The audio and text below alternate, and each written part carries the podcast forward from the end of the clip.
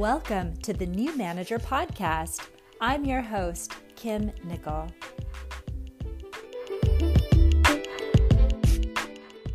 Hello and welcome. I'm glad you're here and I hope you're doing well. If you are new to this podcast, my name is Kim Nicol. I'm a coach, and I know that I've had a lot of new people listening in because I can see that the numbers of downloads on my podcast have been growing. And I can also see that you are listening in from around the world. You might not know this, but I am in San Francisco but you might be in all kinds of places. I know I have a lot of listeners across the US, but also Canada. So, hello to you. Also in the United Kingdom. So, I'm waving to you all. I've got a lot of listeners calling in and listening from Australia, which I love, and also the Philippines, which is very special to me in my heart because my mom is from the Philippines. I have a lot of um, relatives and just a lot of history there. So I really just want to start today's episode by giving a bit of a shout out to you, to my community of listeners from wherever you are listening from. And this is an interesting thing, too, just to offer as a reflection, which is no matter where in the world you are, no matter what kind of organization you work for, whether it's in healthcare or in technology or in a law firm or in philanthropy or for the government. Like I have clients that work in all these different industries. What's so interesting is that many of the challenges that come up in the course of managing humans and working with humans at work, they will show up in every part of the world, in every industry because, you know, we're humans and we're not always really good at learning how to work with each other. So here we are, learning some new ways of thinking about it and some new approaches to try out yourself in your workplace. Ultimately, my goal and my desire is for you to feel more ease, to feel less burdened, to feel more capable and confident in how you deal with all of the humans at work and all of the human stuff. So that brings us into today's episode. Oh, and I also wanted to share a celebration that also connects into my topic today. One of my clients was, we were talking about all of the things that she's learned and accomplished over the last several months of us working together. And she said something really interesting.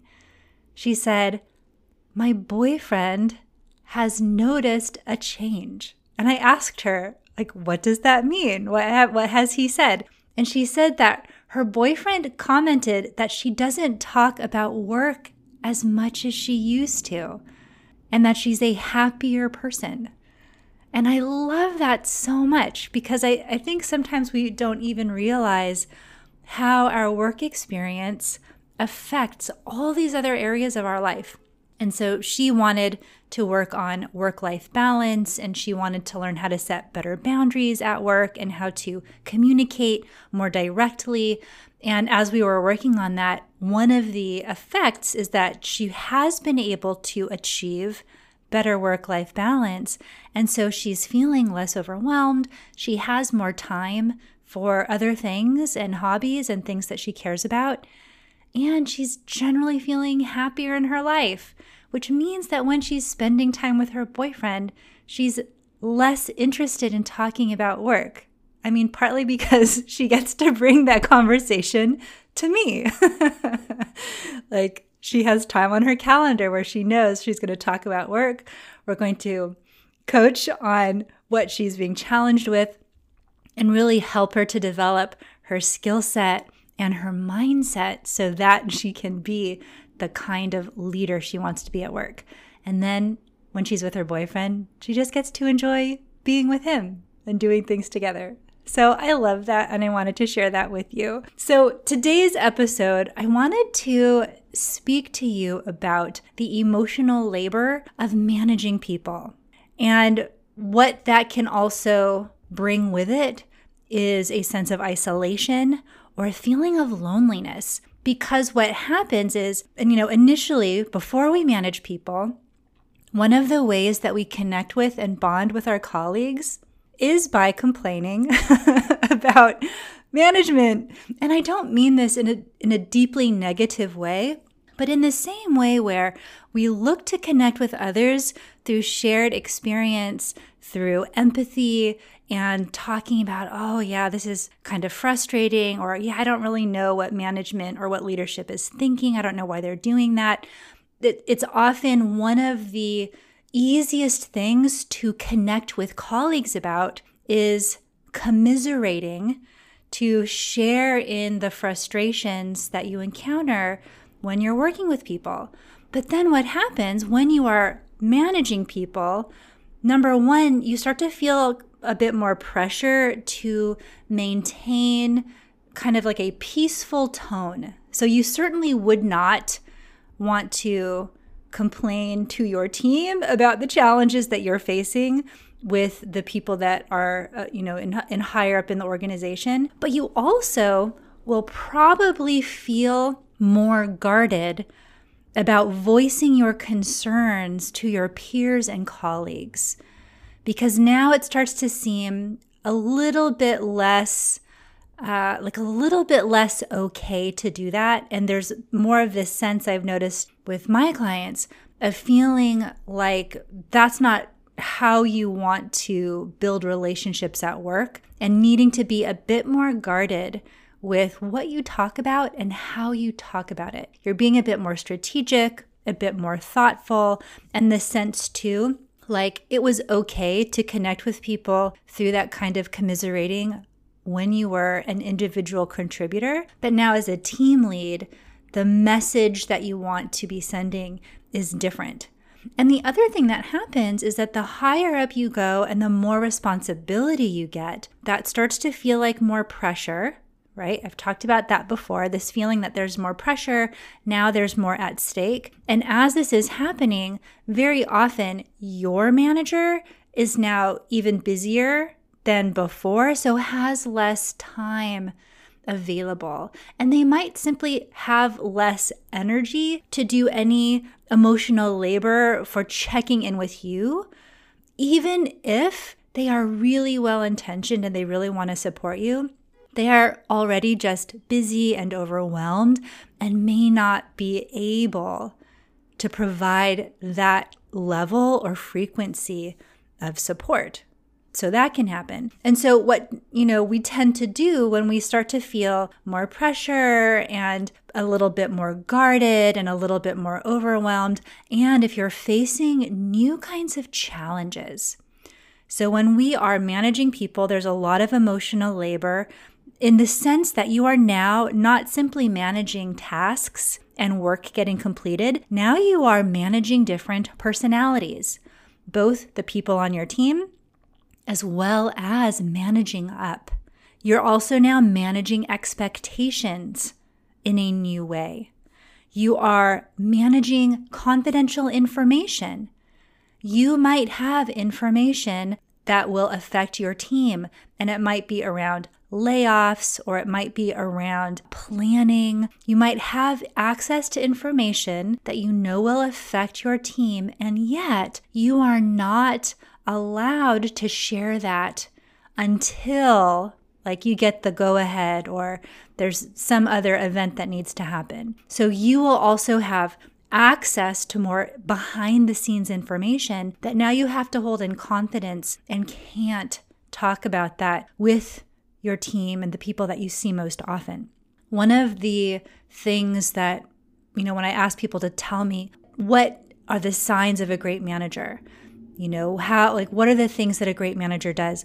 A common thing that comes up is people will say, Oh, my manager really shields me from all this other noise or from all these other demands so I can really focus on the work that I need to do.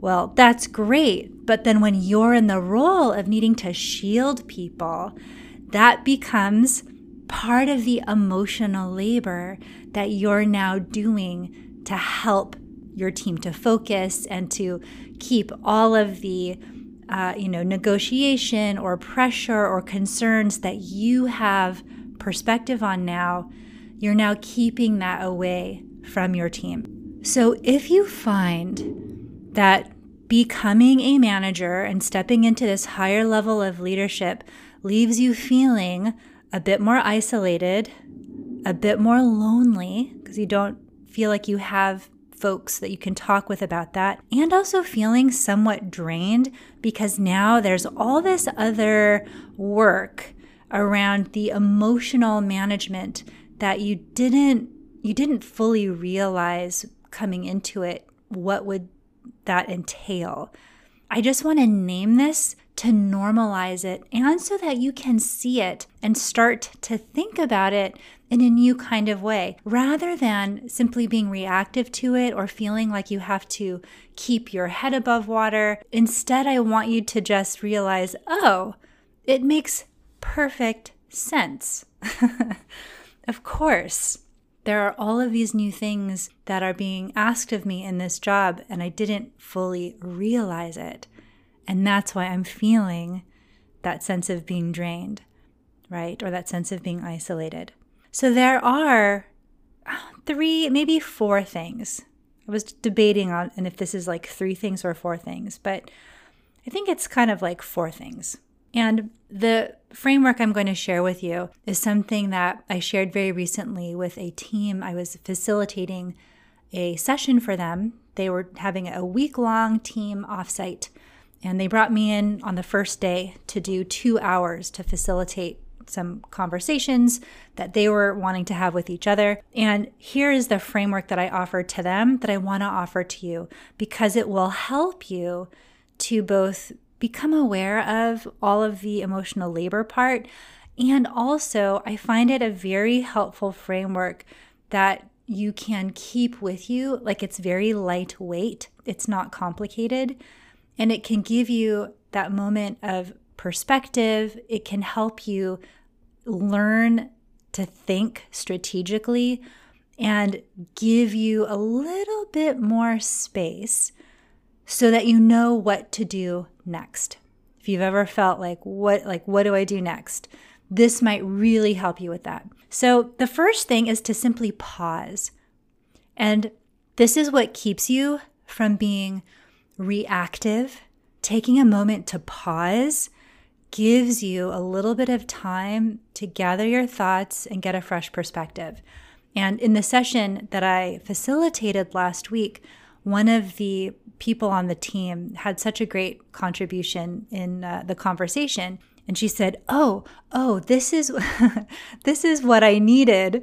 You know, earlier in the month, she said that she had been responding to emails very quickly.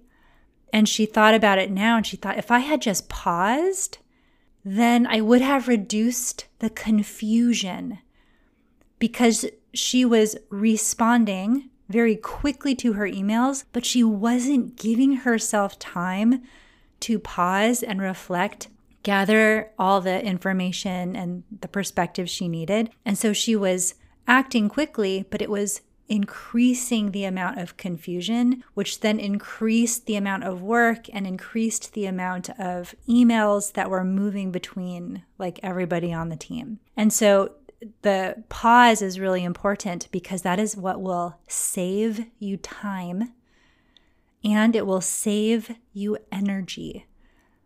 And by extension, it will save time of everyone else and it will help use everyone else's energy better as well. So, taking a moment to pause. And then, three things to follow. And this is a framework I want you to think about how you can use this in your own workday celebration, observation, and iteration. Celebration is when you pause and you ask yourself, what's working? What are we doing well? What is going surprisingly well? What did we not expect to go this well? You want to celebrate it for a couple of reasons. One is there's a lot you can learn from the things that are working. And we very often can skip that because we think everything's working there. Great, let's move on. But you actually want to pause and get more curious to understand what's working and why.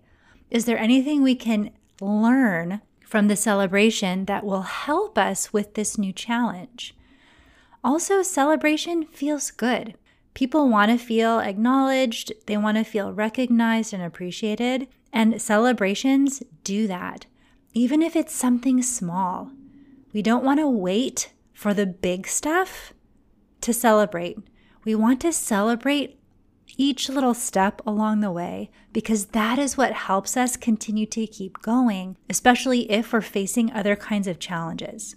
The second piece is observation. This is where mindfulness becomes really helpful because mindfulness is the practice of being observant without judgment or story. With observation, you want to pause and ask yourself, what am I noticing right now? You want to look for behaviors, rather than judgments or stories. This is what will help you to also uncover any assumptions that might not be serving you, that might be getting in the way.